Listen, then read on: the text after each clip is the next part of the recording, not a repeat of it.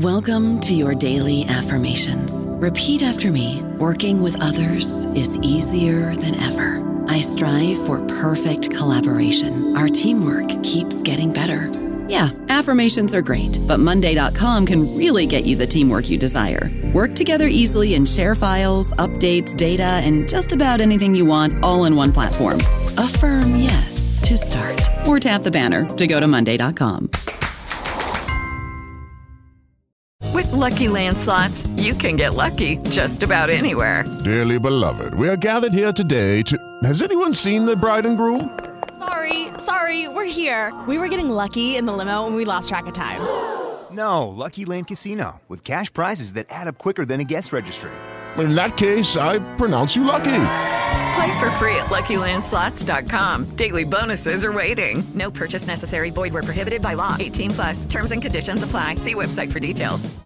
Hello, everybody. This is Marshall Poe. I'm the editor of the New Books Network, and I'd like to tell you that we have a new and improved website. It has two new features that we think you'll love. One of them is a vastly improved search engine so that when you type in keywords, you'll get a bunch of episodes really quick. The other is the ability to create a listener account. And in that listener account, you can save episodes for later listening. So you can create a kind of listening list. We think these features are neat and we think you'll enjoy them. Please visit the site today.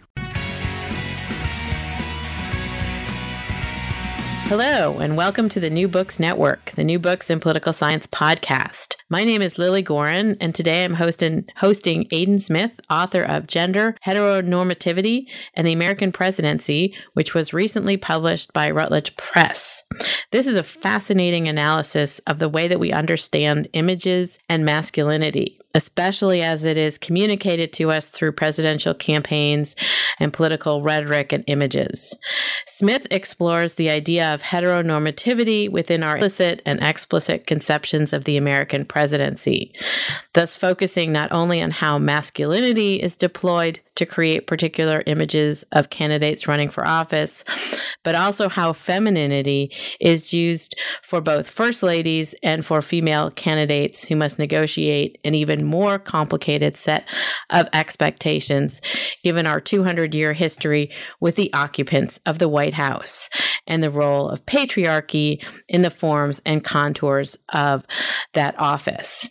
But I'm going to let Aidan dive into all this as we discuss her new book, Gender, Heteronormativity, and the American Presidency. I would like to welcome Aidan Smith to the New Books in Political Science podcast, and I'd like to ask her to tell us a little bit about herself and how she came to this project. Well, thank you, Lilly, and uh, I'm I'm glad to to be um, able to talk about the book. You know, it's um, my background is in American studies and uh, mass communications, and um, I've sort of really always been drawn to thinking about the presidency from a rhetorical point of view. Um, you know, from a, I remember the presidency or the campaigns of 1984 and being really interested, even as a child, with this um, representation of the ad, like the adversarial position between Mondale and Reagan. And when I started thinking about why I was drawn to that, it was because of the sort of narrative representation of these two um, Democrat, Republican. How are we thinking about them um, in juxtaposition to one another? And um, as I approached my studies and, and really became drawn to gender studies, um, thinking about how gender is this invisible um, force that shapes the way that we think about things and shapes the way that we live our day to day experience. Um, and how it's never really talked about um, in terms of how we make decisions about the leader of our nation. And you know, we we certainly saw um, more of that with um, Clinton, Hillary Clinton's uh, campaign in 2008 and 2016, but only in looking at what it meant to have a woman pursuing the presidency in a meaningful and possible way. Um, rarely did we ever look at what it meant for the men that were pursuing uh, the White House and the way that masculinity either worked for or against them. And again, these sort of what we think of as tropes of appropriate masculinity. Um, the book came about sort of um, as I was starting working on my dissertation as a graduate student in 2008. Um, I did my PhD at the University of Hawaii, and um, there was all of this discussion about this guy named Barack Obama that no one had ever heard of. Who was from Hawaii? Um, he was from Hawaii, and his mother was a um, an anthropologist, I believe, at the University of Hawaii. And so I remember, I would say it was probably 2006 um, you know, as Hillary Clinton before she had declared, but you know, seemed to be the the anointed one, like the, what this would mean.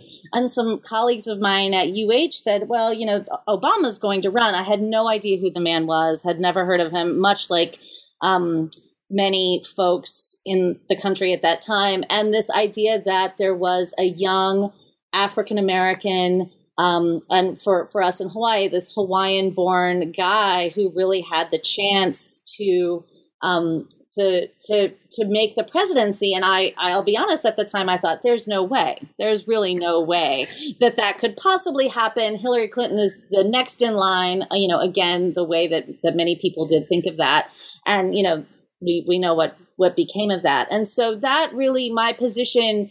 Um, in in thinking about gender in thinking about place and region and and seeing the way that obama used masculinity and and um and of course the the intersecting intersecting like his intersecting identity um, as an african american and as the son of an immigrant um how he was able to use um, tropes of masculinity to really position himself well um, and obviously victoriously throughout the race, not only during the primary, but um, in his in his contest with um, with John McCain in the in the general.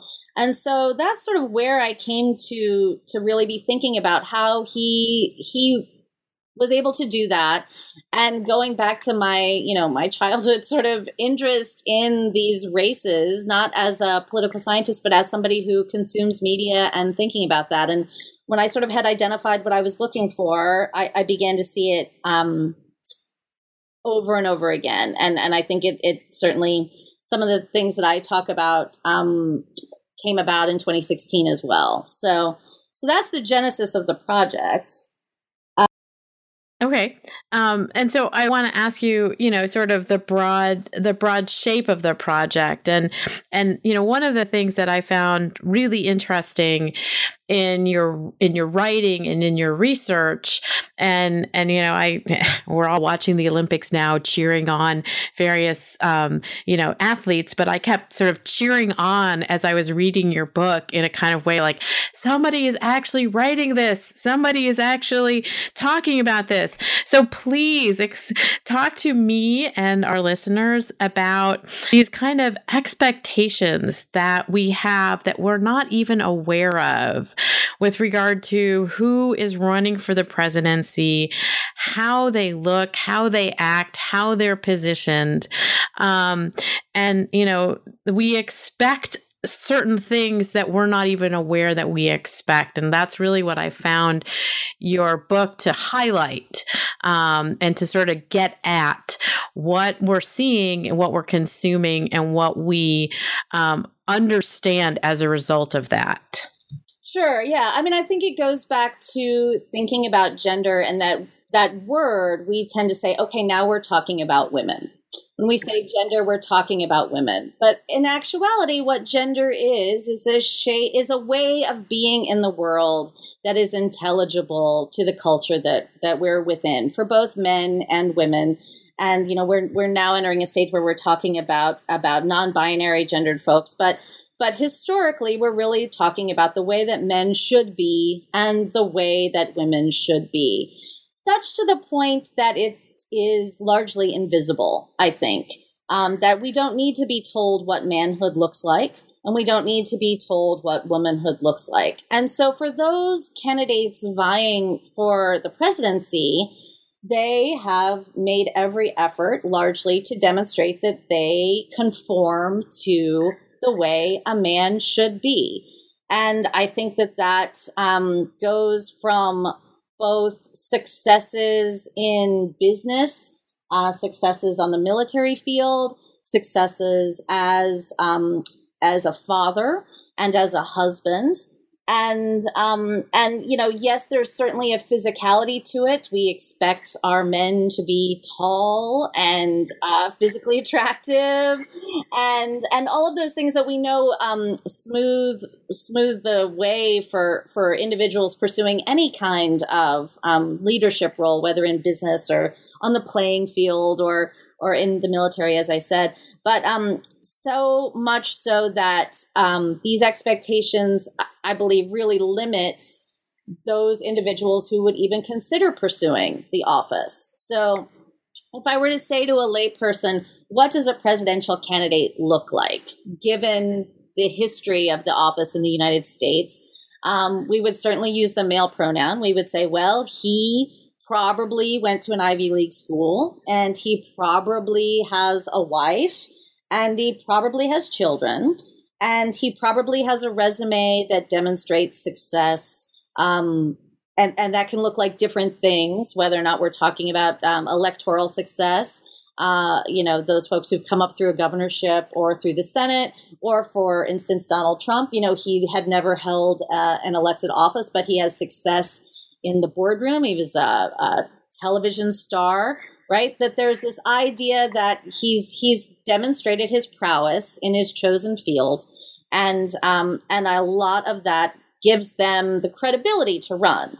Um, what we see for women pursuing office, of course, is that same level of expectation that that she would have had success um, in her chosen field. When we think about folks like Carly Fiorina, um, or Sarah Palin, of course, vice presidency, but but Hillary Clinton as well. Here's some electoral. She was elected senator. She served as Secretary of State. Um, but also demonstrating how she would have conformed to expectations within the family space, where women have been um, historically placed, given this idea of the separate spheres, that men are um, expected to be successful outside of the home, um, women ex- historically expected to be successful within the home in the domestic space. And so, um, so we see our, our women candidates, you know, demonstrating their credentials in that place as well. They're, they're mothers, they're wives. Um, and so, um, I think I, what I really want to hope that people take away from the book is is is this these tropes that are so ingrained into our expectations are not natural. They're not they don't just happen.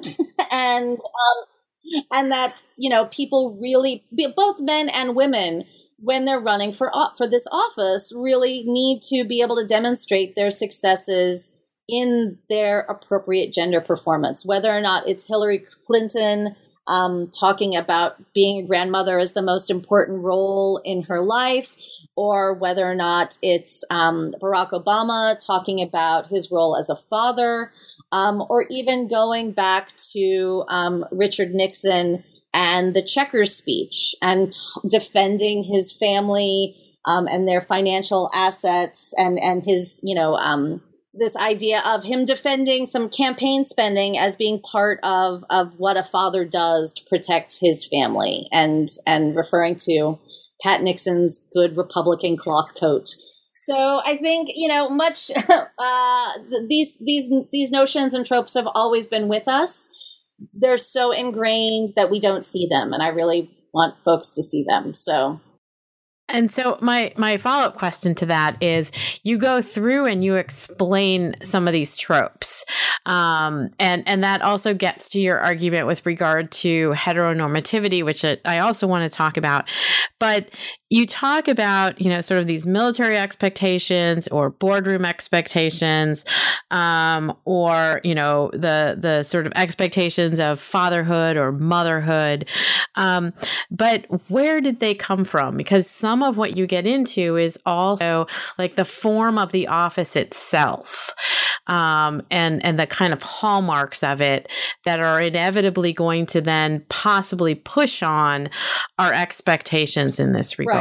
So, I mean, I think that we we think of the presidency and you know we we see this sort of synonym as like the commander in chief right? So um you know whether or not we're looking at um the actual ability of the office, right? That this is the commander in chief of the armed forces, and and he has the the power and the ability to command the military.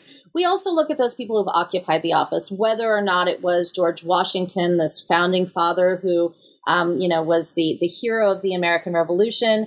We see Ulysses S. Grant come into that space. Um, we see Dwight Eisenhower. We have this idea that a, a general um, who has converted battlefield leadership into political power um, as as the norm right? This is what it looks like and this is what we want. Now we we've seen some changes in that in the last um, 40 30 years on what that looks like but we still see those candidates vying for um, for the office based on their military experience whether or not that be um, Jimmy Carter as a naval submariner, uh, John Kerry as a Vietnam era veteran, John McCain as a as a Vietnam veteran, not always successful certainly, but using this idea that I have the capacity and the credentials to lead this nation because I am a military leader or because I have um, I've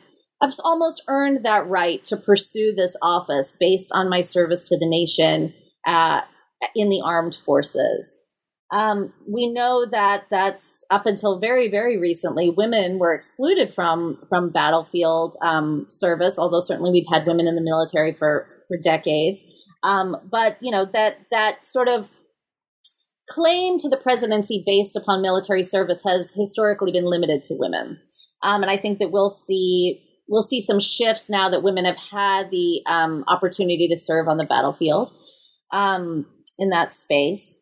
Uh, so that's one way. This idea of the warrior hero um, laying claim to uh, pursuit of the presidency.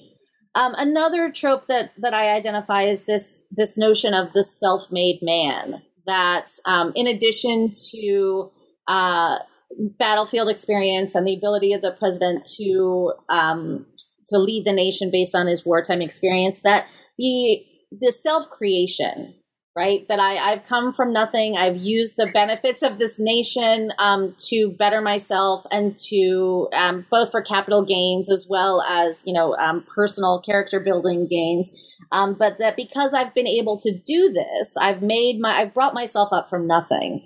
That I know how to lead this nation.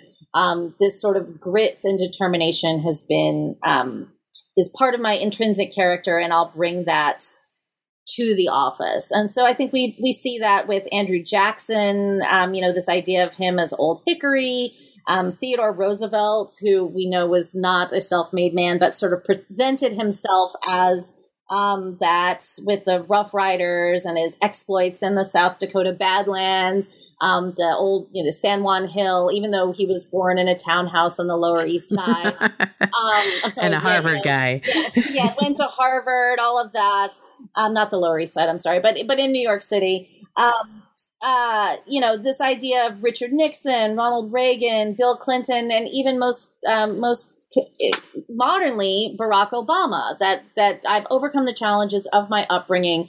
I am the embodiment of the American dream. This is what it looks like and this is why I have the capacity to take on this role of leader of the nation. Um, we saw that in 2016 Donald Trump who again born into wealth but narratively talks about the fact that he built his real estate empire as a result of a small loan of a million dollars from his father. Um, and so you know i think we we see trump supporters today even talking about well he he really he's going to be a great chief executive because he knows so much about business. He's built all of these things. He's a builder and so, um, you know, not to get in, into too much contemporary commentary, but but that's really that's what makes him a, a, viable candidate, and I would argue that's part of what how he got to be in the Oval Office today. Um, yeah, go ahead. I'm sorry.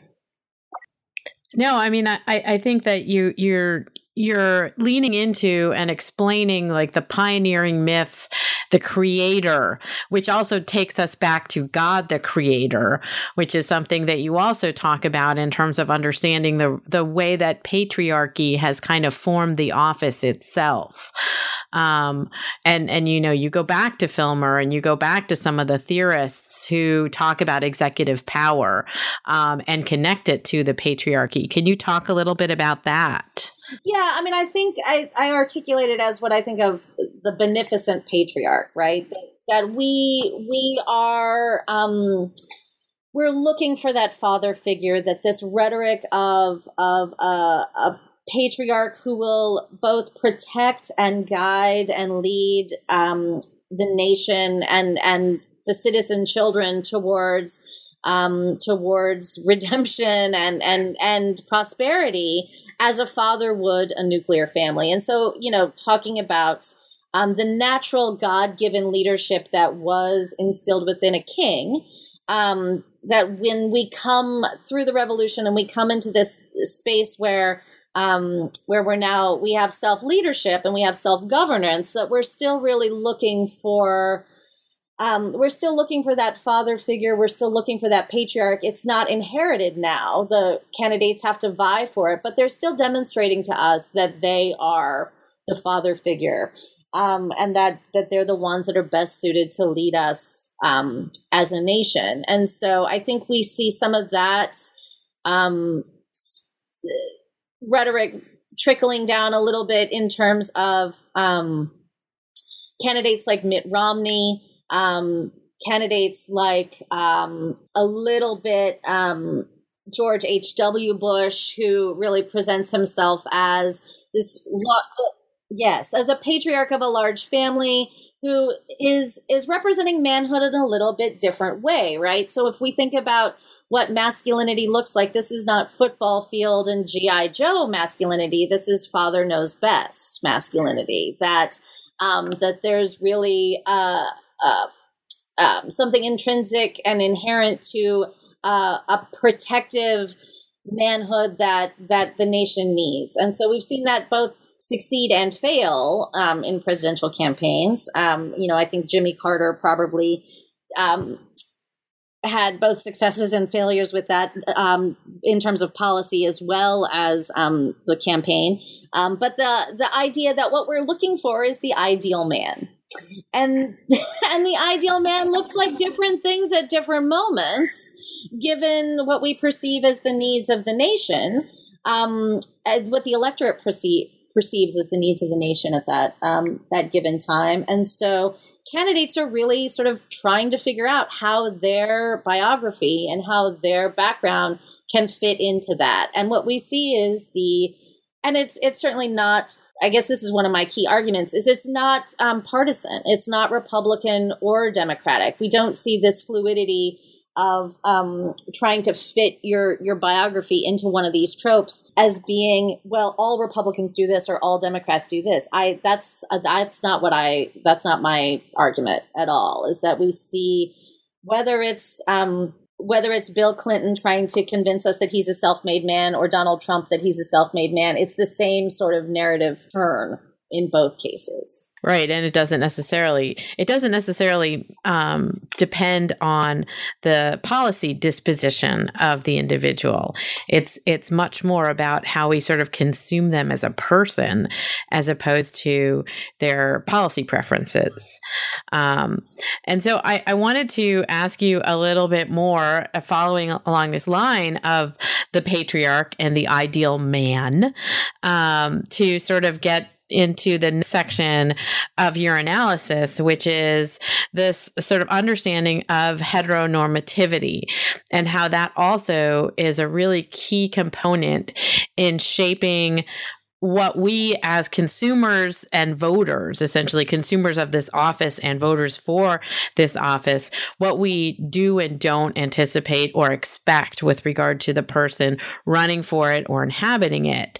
And so, those of us who study gender and sexuality and popular culture use this term a lot. But can you explain to a degree what it means generally, but also more precisely what it means within your exploration of the American presidency?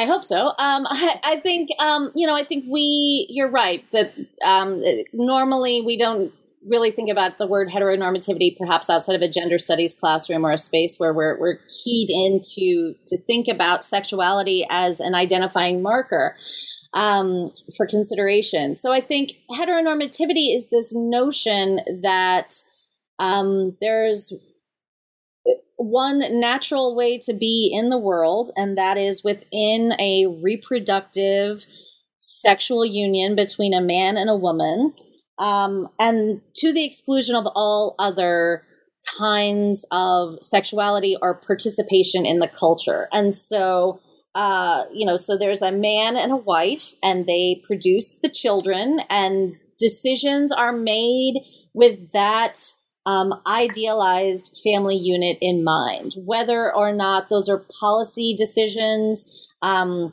something as simple as linking health insurance to a marital partner, um, or or um, questions about um, you know for for my study, obviously, like the first lady as being a a role that is um, has an administrative capacity, right? That because a woman is married to a man that is elected to uh, office, that she somehow has a role or responsibility within um, within an administration um, wh- even if that role is performative, right? That whether or not it's even, you know, it's often it's performative. Yes. Yes. Yeah. I mean, and when it, right, exactly. And when it's not performative, when we see things or, you know, folks like Hillary Clinton who are trying to run the healthcare, um, efforts in 1992 that that's somehow you know well there's she has a role but but not that kind of role right like that's you know we want her there but we really want her doing what we want her to do um, in terms of, of femininity and hosting parties and parenting the child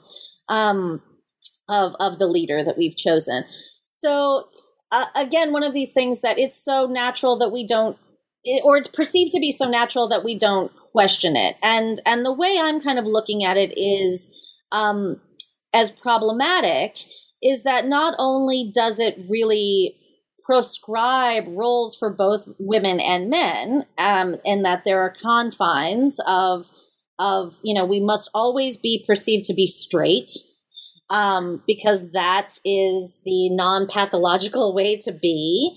Um, but that any gestures that might be outside of that space or nods toward um, community members and citizens that are not in that space are um, are troubled and and troubling. And so um, I I think that there there are markers of heteronormativity that we see not only by presenting one's spouse, whether that is a man or a woman, if you're you know depending on your identity, um, but also that children are centered as markers of successful um, adulthood. Frankly, that we we look at the Obama children, for instance as um, you you know products of a, a heterosexual union that demonstrate that Barack Obama is a good guy, or that Chelsea Clinton's role as Hillary Clinton's um, campaign surrogate and as um, the the producer of Hillary Clinton's grandchildren is somehow um, an indicator that Hillary Clinton will be um, will be a good leader, and and I think that that's you know it, it becomes problematic when we think about what those individuals that, that excludes right? So you know not a, and, i mean i think as i sort of get to in the, the conclusion and, and i think much more work needs to be done but um you know we haven't really seen gay marriage has been legal for a very short period of time. So and we certainly haven't had any candidates um, for presidency that are out um, that identify as as homosexual publicly that um, that have pushed against this this um, trope. Um, but it's it's it's almost anathema to think that there would be a queer candidate, right? When we know that um, we know that there's so much that's invested in this public uh, performance of of the nuclear family so, you know, I, I do remember in both in 2008 and 2016 when when I was talking with folks about my work, and and people would say, "So if if Hillary Clinton wins, what will we call Bill?" You know, this I what will we call him? And I said, well, you'll call him Mr. President. That's what his name was before. that's what that's what his official title would be. But so troubling was this idea that we would have an inversion, right? That would would be he would he be the first gentleman? Would he be Mister, you know, Mister Clinton, or or or this idea um, that we we really struggle with a way to think about um, this and they're they're just married people right they're married people who one of them has this job um, that's very important but but the the notion that when when candidates run that their spouse and the gender performance of that spouse is also being interrogated by the electorate and uh, for for good or for bad. I mean, I think much work has been done on what an asset Michelle Obama was, for instance. Um, some folks spent a lot of time talking about what a liability um, Melania Trump was or potentially could have been for for Donald Trump. Um, but there, it doesn't. Rare is the question, or rare is the consideration that we should care what these people's partners do for or did for a living or or any of this. So I think it's one of those um, so naturalized that we don't see it anymore.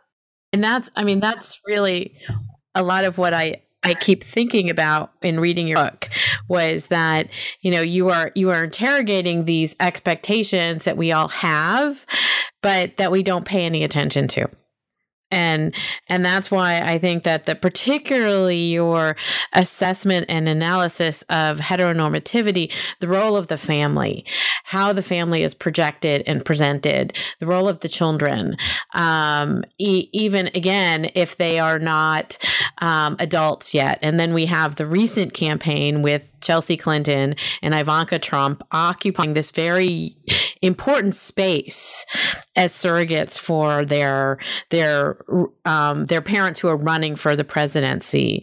But what is that telling us? As you say, we don't pay any attention to the fact that this is telling us something about our expectations with regard to the procreation capacities of the folks who are running for president. Yeah, and I mean, I think it's um we we we do see it uh you know this idea that if you if if a candidate doesn't have children there needs to be a, a reason why.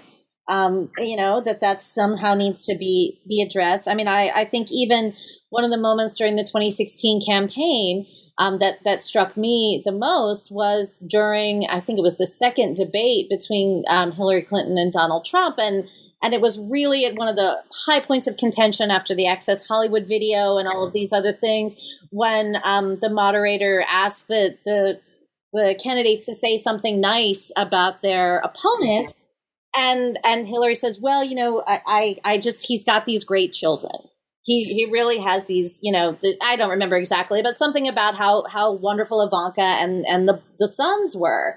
And you know it's it's they do it themselves right? Like they they understand the value rhetorically um of of acknowledging that these children were are are they're clean and tidy and and performing their their positions professionally and all of these things and that somehow that functions as an asset for the parent. Um, and and again really trying to sort of center um, who does this exclude? Um, and and why is it important that these candidates again both republican and democrat that they be the ideal parents um, when when we're not that's not necessarily what they're we're electing them to be. We're not necessarily choosing them based on whether or not they have four children or two or perhaps we shouldn't. Um but also thinking about like how this the need to continually present yourself as a parent could impact policy choices. And you know if we have we saw this frequently with barack obama um, saying you know as a parent of two girls i'm concerned about having um, for instance i'm concerned about over-the-counter access to the morning after pill. And and there, he did get some pushback from that. And you know i believe the policy changed um, that eventually that was was shifted a bit. Um, or immediately after the sandy hook shooting in 2012 you know that very memorable moment when um, President Obama is standing at the lectern and and and talking about the fact that as a parent he can't imagine what the nation is going through and what the what the families of these of of those 20 I believe 20 children um, were going through. We we want to see um, we want to see someone that that looks like us and that that feels like us about these these issues um, or it would seem to be the case that that's what we want um, but i wonder sometimes how that need to occupy a space um, doesn't bring a it, it it, that need for a candidate to occupy the space as a parent excludes some and perhaps the performance of that parenthood shapes policy choices down the way. And, and I that you know I think that you're accurate in understanding that as well because I think you're right in casting a lot of the role the sort of the the sort of uh, uh, like symbolic role of the office is this father or mother, maybe, uh, mm-hmm. but certainly father. George Washington is the father of our country, um, and and so that a lot of you know what we understand then of the person in the in the office comes from our expectations with regard to what we expect from somebody who is acting as a patriarch. Um, which brings me to my next question, a bit in terms of this conception of masculinity and manliness, which you are also sort of trying to unpack in terms of our understanding of what we're projecting onto the office.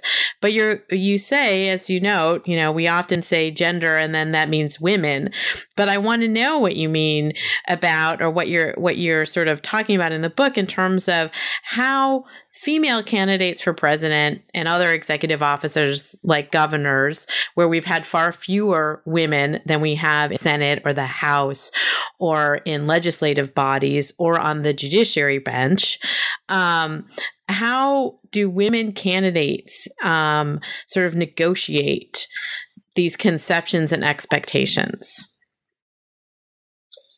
Yeah, I mean, there's many scholars have written about what we think of as the double bind and how women um, are uh, simultaneously expected to display these attributes of leadership, which we tend to think of as um, as masculine, right? That there's aggression, there's decisiveness, there's um, uh, analytical approaches as opposed to what we tend to think of as being feminine, which is compassion, um, collaboration, um, sensitivity to to um, children and to the otherwise disadvantaged. So, women candidates really um, need to f- navigate this terrain of having all of these leadership characteristics like like decis- decisiveness like aggression like um, analytical approaches within a feminine frame.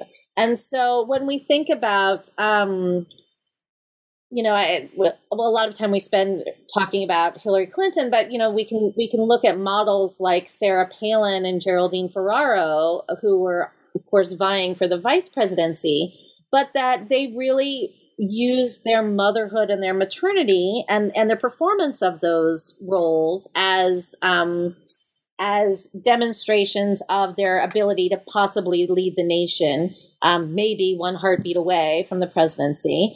And so we see, you know, in 2008 when when Sarah Palin um, sort of comes out of nowhere as the former governor of Alaska, um, that she has her children on display both at the convention and and on the campaign um, and you know really uses this um, her uh, role as the mother of a child with special needs as a benefit to her right? That she says that there you will have the children families with children with special needs will have um, and the ally in the White House, that there will be someone who understands, that there is um, someone who is embodying this role of sort of, uh, you know, the the hockey mom, the pit bull with lipstick, this idea that she's aggressive but still feminine. And it's because she's advocating for her children. And she makes this claim that first she started out as the PTA president, then she became the mayor of Wasilla, Alaska, and then goes on to the governorship. But it's all tempered within this narrative of wanting something better for her children. And again, Sarah Palin, obviously a Republican, um, still faces this challenge of okay, well, here's the way that you're performing your leadership within a within an appropriate space, an appropriate feminized space, and yet we see much criticism of her um, coming from from media outlets as well as other commentators about you know well you have five children and one of them is a, a newborn with special needs are you sure you should be running for office are you sure that this is what you should be doing at this time um, you know, and and given my research, Barack Obama had children at that point. I believe the girls were ten and seven or eight. No one questioned whether or not Barack Obama should be running for office given the youth of his children. There was not one claim on whether or not it was an appropriate time in his family life to be pursuing the office of the presidency. And um, and so we see that's a very minor example but really some of these challenges that if women are pursuing uh, higher office and pursuing these sort of non-traditional um, leadership roles that they they're called upon to answer how it will impact their nuclear family in ways that male candidates are not uh, called on to answer and so i mean i think that it's um, this is the other thing I get into a little bit is the idea of Hillary Clinton really being viable as a candidate at, with now that her children are adults. It's difficult for me to imagine what um, a more youthful woman would would look like um, in terms of having young children while she's pursuing the presidency. And I think there have been some studies about the fact that women often enter electoral politics um, after their children are a certain age. Um, in part because of some of these sort of unconscious expectations. Mm-hmm. Yeah, I mean, Nancy Pelosi is, is, one, you know, I believe she's the mother of five, four or five, um, and went into the office and, you know, still. Um, all sorts of complications in terms of talking about candidates and age. That's another book, I think. But um, but um, right. But so exactly. So we see we see those challenges in in ways that that male candidates simply are not questioned about and, and it certainly goes to what what we expect but we don't really understand that we're expecting it and and so you you talk a bit about the in the book about this role of military service. And we we you know you've mentioned also the generals from Washington to Grant to um, to Eisenhower and also people like Teddy Roosevelt and the Rough Riders um, and and Jimmy Carter and and John Kerry's military experience. And towards the end of the book in the conclusion you talk about sort of the decline of the requirement to some degree the expected requirement that you have had military service. The vast majority of our elected presidents have had some sort of military experience. Um, and and I, I guess one of my questions for you is why is this part really a big part of our understanding of the presidency. Um, but also, you know, we sort of now are going to have, we are having a generation of veterans from our longest war in Afghanistan in Iraq both of which are slightly less controversial than Vietnam was, at least towards the end of Vietnam. And how do those figure into sort of some of our expectations? And of course, I'm thinking about an image I saw recently of Tammy Duckworth, who is a combat veteran um, who was disabled in combat and is now pregnant. Um, so she's like crossing all kinds of boxes in opposite directions in lots of ways. Yeah, I mean, I think that there's there are a couple of things that are just um, generational. One, um, that you know we're we're still dealing with baby boomer candidates for president, um, and those folks were subject to the draft. And we don't have conscripted service anymore. And so I think that sort of shapes the way that we think about the those current or those younger veterans who volunteered.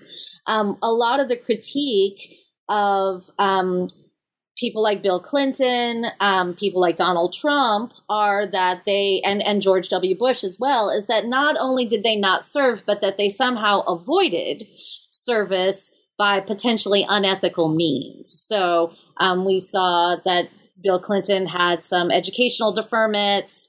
Um, that we saw um, George W. Bush, I believe it was the Texas Air, Air National Guard. Um, and then Donald Trump, who you know, I think now you know with the his five deferments for bone spurs, right?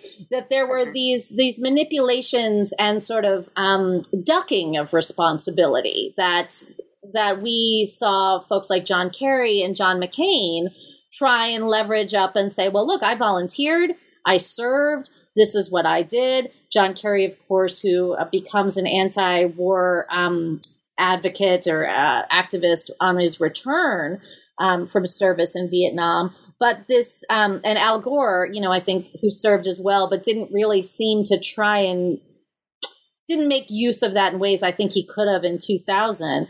Um, but I think it's a different dichotomy between those who served as a volunteer um, versus those who maybe were a little bit smarmy because they tried to duck it in different ways.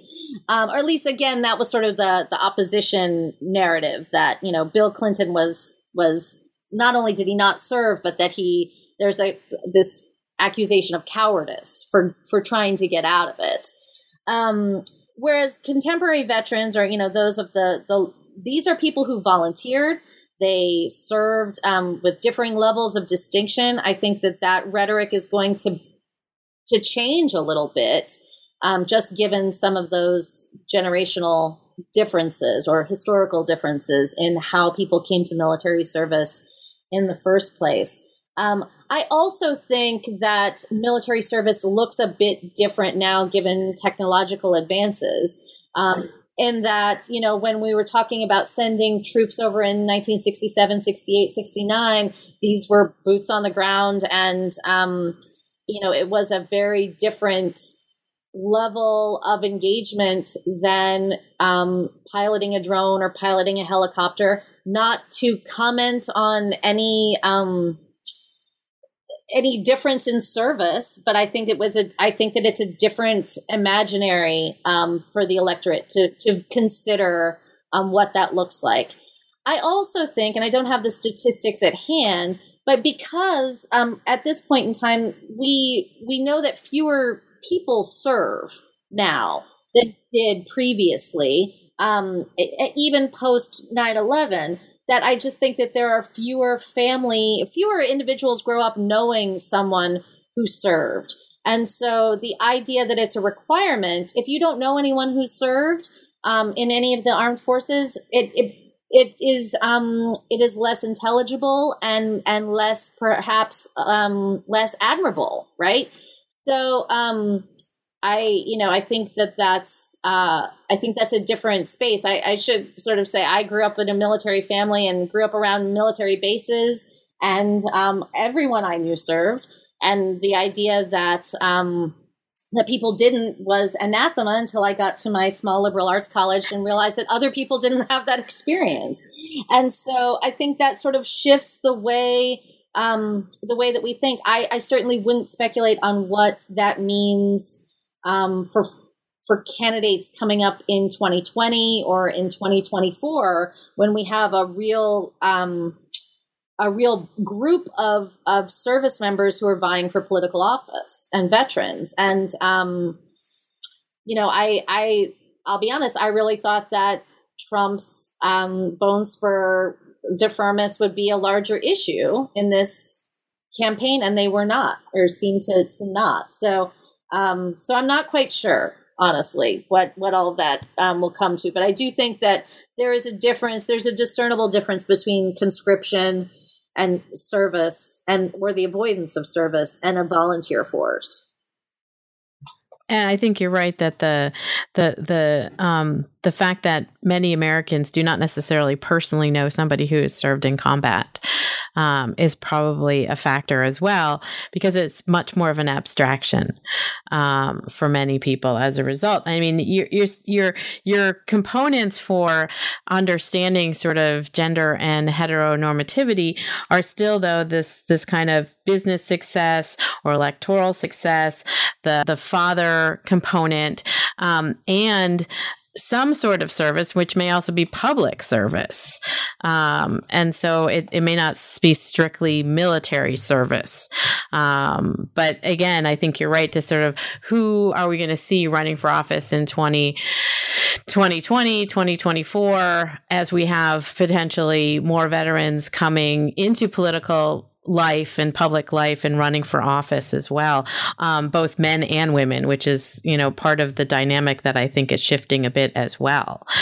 Um, yeah, and I mean, I just I just want to sort of add on to that and say, you know, it's military service has not enough and has never been enough on its face to get someone elected. I one of the chapters in the book looks at the um, 1952 and 1956 candidacies of Eisenhower and Adlai Stevenson, and even in 1952, um, with Eisenhower being the most respected man. Um, in in the United States, according to Gallup polls and whatnot, because of his role um, as the supreme leader in Europe during World War II, he still brings out Mamie Eisenhower um, and talks about, um, you know, the fact that Mamie can't afford groceries at the store because of inflation, and and you know that he really that era in 1952 um, is sort of the introduction of the the television in ubiquity into American homes, and he launches the Eisenhower Answers America campaign that allows him to address these domestic issues like Social Security, like inflation, um, like veterans benefits for those returning um, servicemen, and so he he understood, and his candidacy, his campaign understood as well that just beating the Nazis wasn't enough, even even for Dwight Eisenhower. That there still needed to be some engagement with with the domestic space and it was it was only enough for George Washington to have to have won the Revolutionary War to get him elected president, but he did have to preside over the Constitutional Convention. Right. So, uh, um, but I I wanted to ask you a bit about you know what you do in the context of this book, as you just brought up the chapter on Eisenhower and Stevenson, but you know through the structure of this book and through your study, you're looking at the introduction also of these kind of visual images, um, and how that is also also contributing to our expectations, if you will. Can you take us through sort of some of the examples you use in the book in terms of the shifts within the media itself and how that also is playing into what our expectations are for the American presidency? Sure. Um, so I I was um, I, I was trained as a mass communication scholar um, before I sort of branched into American studies and gender studies. And so thinking about audience analysis is really important. Um, and as well as technological interventions that change over time. So, as I as I mentioned in 1952, we really see the ubiquity of television in the home.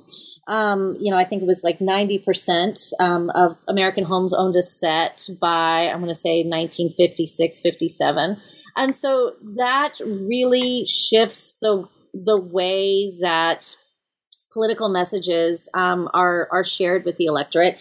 Now, now not only do we have the voices that were coming through the radio in the FDR era and Truman.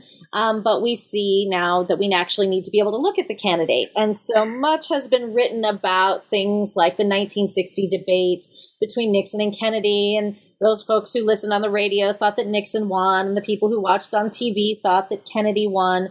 Um, but but I think that it really also there's something a little bit more sophisticated going on in terms of not only the way that we consume the visual images versus the auditory messages, um, but the fact that these messages are in the domestic space. And so when we think about a television in the 50s, 60s, 70s, 80s, 90s, um, this is an instrument of communication that is in your home in what we call the family room, where folks gather around to watch the glowing images and, and be entertained for the evening. And I think that that has certainly changed in the last 10, 15 years with the advent of mobile devices and now your communications are in your pocket all the time. And I think there's a lot of work to be done in that space. Um, but for the era I'm looking at, it really is important and shouldn't be neglected that these are um, communications that are happening in the home. Um, and so, particularly in the 1950s and 60s, with this um, suburban domesticity that is has been well researched and and talked about by folks like Elaine Tyler May, and um, this this investment in the home as a safe space um, in light of international um, fears and and and idea about the the Soviet Union and nuclear annihilation and all of that um, that candidates are creating communications that are coming in these 30 and 60 second um, encapsulations with jingles with illustrations with photos of themselves and their wives and their children and that they're packaging those communications in much the same way that we see um, other commodities packaged, right? So whether or not it's a box of um, cornflakes or um, an Eisenhower Answers America spot, perhaps they're they have some similarities in ways that they might not have had previously. And so, um, so the book really, I, I, I look at several key or what I've identified as key elections. Um, particularly, as I said, 1952 1956 with this advent of the televisual campaign, um, the 1960 election between Nixon and Kennedy, which we know is very close and which we know Kennedy won, obviously. Um, but that some of those same tropes are being used um, in terms of television as a way to represent gender performance. That we see Jackie Kennedy being used um, in campaign commercials um, in ways that Mamie Eisenhower was not. Um, Adlai Stevenson was a divorced man and didn't have a wife, but he did have a daughter, a daughter-in-law, excuse me, who who performed some of those um, functions. Um, all the way, so so I look at that a little bit um, in in terms of the way that the first lady um, sort of emerges in that era in a different space. Um, in the 1980 election, we see Nancy Reagan taking a role as um, a very vocal advocate for um, for her husband um, and sort of defending him in different ways in television spaces. Um, and uh, and some of the more packaged uh, things that we think of in 1984. Um, again, a lot of uh, work has been done on looking at the Morning in America spot and uh, but but I do look a little bit more specifically at some of the gender communications that are happening there. Why is it that the white wedding um, is so important and, and, emblematic of what we think of Morning in America looking like um, in 1984? Um, so you know it does change and shift in 2008 with um, with social media. Um, with mobile devices. And I think there's a lot more work to be done with how some of the same tropes um, have shifted, giving the given the shift in um, how communications happen. Um, but there's but there's um, television is still with us.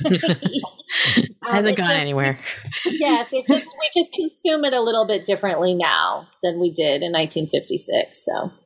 And and I and I and some of the some of the points that you've made is that there's a lot of area that continues to need research that hasn't been explored um, as substantively as is necessary. So then my question to you is, what are you working on now? Is it a continuation of this in a different direction? Yeah, I mean, I think that we're still really reckoning with the Twitter presidency. And, um, you know, I think there's a lot of content analysis to be done in terms of of President Trump's um, use of Twitter as a, you know, what can be done in 140 characters or now 280 characters. Um, that sometimes is televisual and sometimes not, but at the very bottom um, is is text and what uh, mass media outlets, televisual outlets like CNN and MSNBC and Fox News do with those tweets, right? So he really doesn't have to spend very much time at all in terms of production. Um, he lets the media outlets do that for him. So I think there's some content analysis to be done. Um, I'm still sort of thinking about methods and, and how to go about that. Um, but what I'm really focusing on right now is the role of Ivanka Trump um, in terms of offering us up some of the same uh, rhetorical functionality as a first lady, um, given her stepmother's limitations, um, both uh, as um, as the third wife. Uh, which is a, a, new thing that we're thinking about. there hasn't been a third wife before, and it's been a very long time since we've had um, uh, uh, foreign born first lady. Um, but but what's interesting to me is Ivanka's role um, symbolically, rhetorically, as the first lady, as this very um, uh, traditionally beautiful and feminine factor um, in in her father's administration.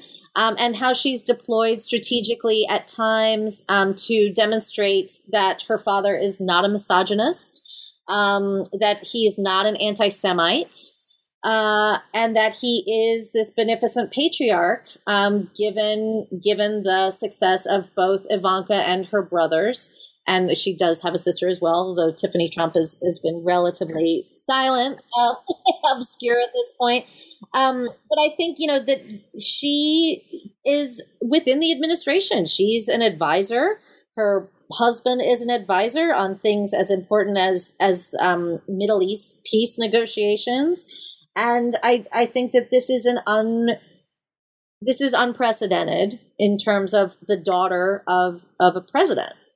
So yeah, it's it's certainly different from from Robert Kennedy as the Attorney General, um, and and I think you're right because Melania is not occupying the usual space. Right. I mean, and you know, I mean, it, it's so interesting because things change on the daily, really, with talking about talking about this marriage. But you know, we saw a first lady who was reluctant to move into the White House. Um, didn't come in with her son, her young son, until about six months into his term.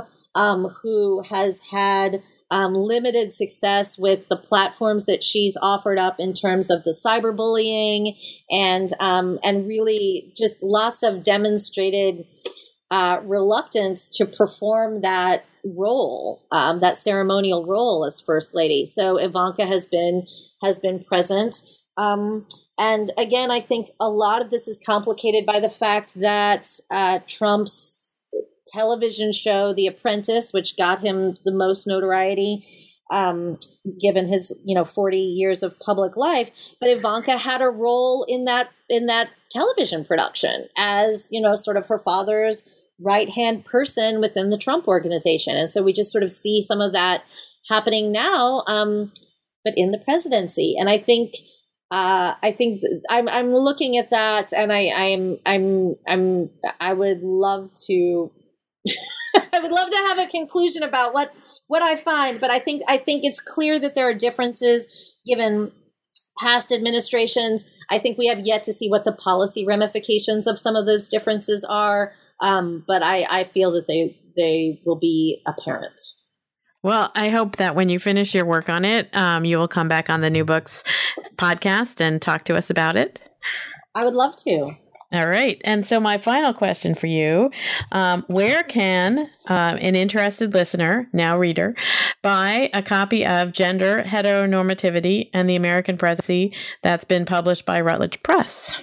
Uh, it would be great for them to check out the Routledge website. Um, it's available now, um, and you know I'm I am um, hoping to be at APSA um, NWSA, the National Women's Studies Association, as well as the American Studies Association, and the book will be available in those places as well. Um, but so, yeah. Super. Well, I will certainly direct people at the APSA towards it in the book room. Um, Aidan Smith, thanks so much for being on the New Books in Political Science podcast today. I'm so glad you could join me. Thank you, Lilly. It's my pleasure.